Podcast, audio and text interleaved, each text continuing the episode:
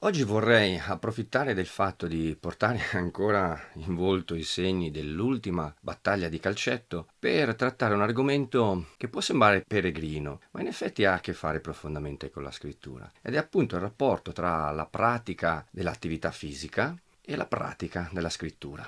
Ma come? Che c'entrano questi due argomenti, potrebbe dire qualcuno di voi? Gli scrittori non sono semplici atleti da scrivania? Stiamo in qualche modo suggerendo di proporre una sorta di ginnastica correttiva?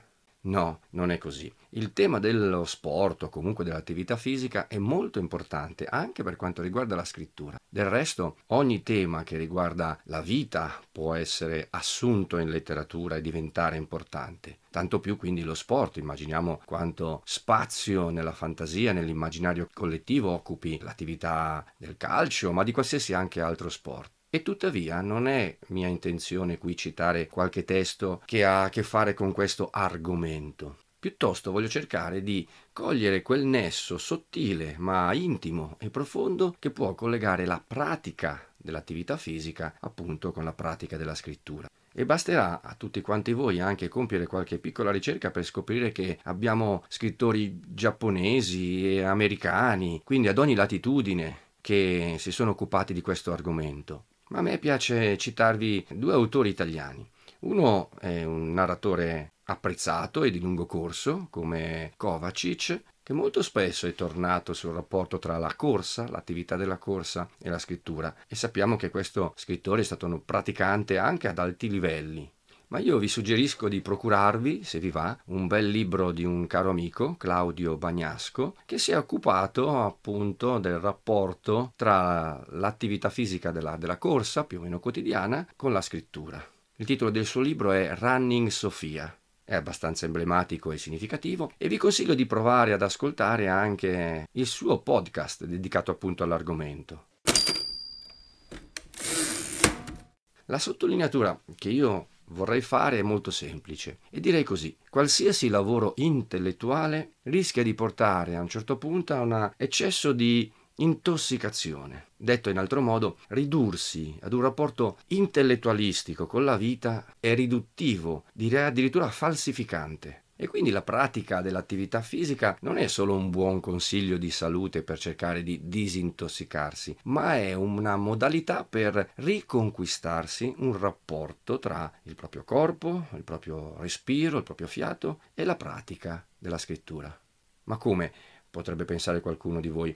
Non è tutto così naturale, scrivere non è così semplice. Talvolta, quando si sottolinea la necessità, per esempio, di comporre versi secondo un determinato ritmo, secondo delle logiche proprie interne. Qualcuno rivendica molto spesso la naturalezza del proprio respiro. No, io scrivo e vado a capo quando sento di dover andare a capo, quando la scrittura deve adeguarsi alla mia pronuncia, quando io stesso o io stessa riprendo fiato. Ecco, abbiamo una presunzione di naturalezza. Torniamo un po' indietro. Proviamo a riscoprire ripensare quando noi abbiamo imparato a scrivere, ma proprio intendo quando noi abbiamo preso per la prima volta in mano la matita. Che cosa abbiamo fatto se non riscoprire un rapporto che credevamo assolutamente naturale con le parole? E in questa esperienza abbiamo dovuto rimettere in discussione il nostro stesso corpo, la nostra postura, il nostro rapporto con il contesto. In questo senso immaginate allora una persona che si rivolge a un maestro yoga, per esempio, e che quando si sente dire che deve imparare a gestire e a controllare il proprio respiro, questi replichi rivendicando l'assoluta maestria in questo gesto che gli viene assolutamente naturale da quando sono vivo che respiro. Figuriamoci se c'è bisogno di un maestro che mi insegni la respirazione. E invece è proprio così. La scrittura ci impone la riconquista del nostro corpo, del nostro fiato, della nostra naturalezza, per raggiungere una naturalezza diversa, educata, di secondo grado. Imparare a scrivere quindi è reimparare il nostro rapporto con la voce e con le parole e quindi con il mondo. E allo stesso modo imparare a scrivere, in particolare imparare a comporre versi, significa riacquistare il proprio respiro imparare a respirare.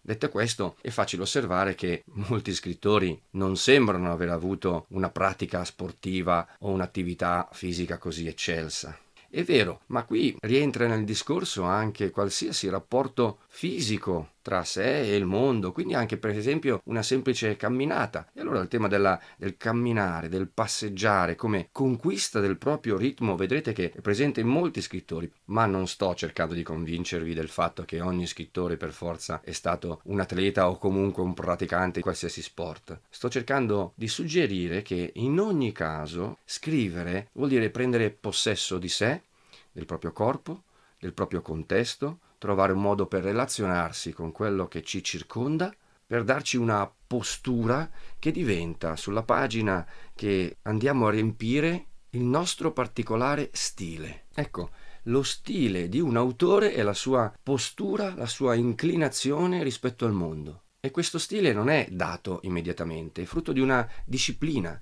di un lavoro, di un esercizio.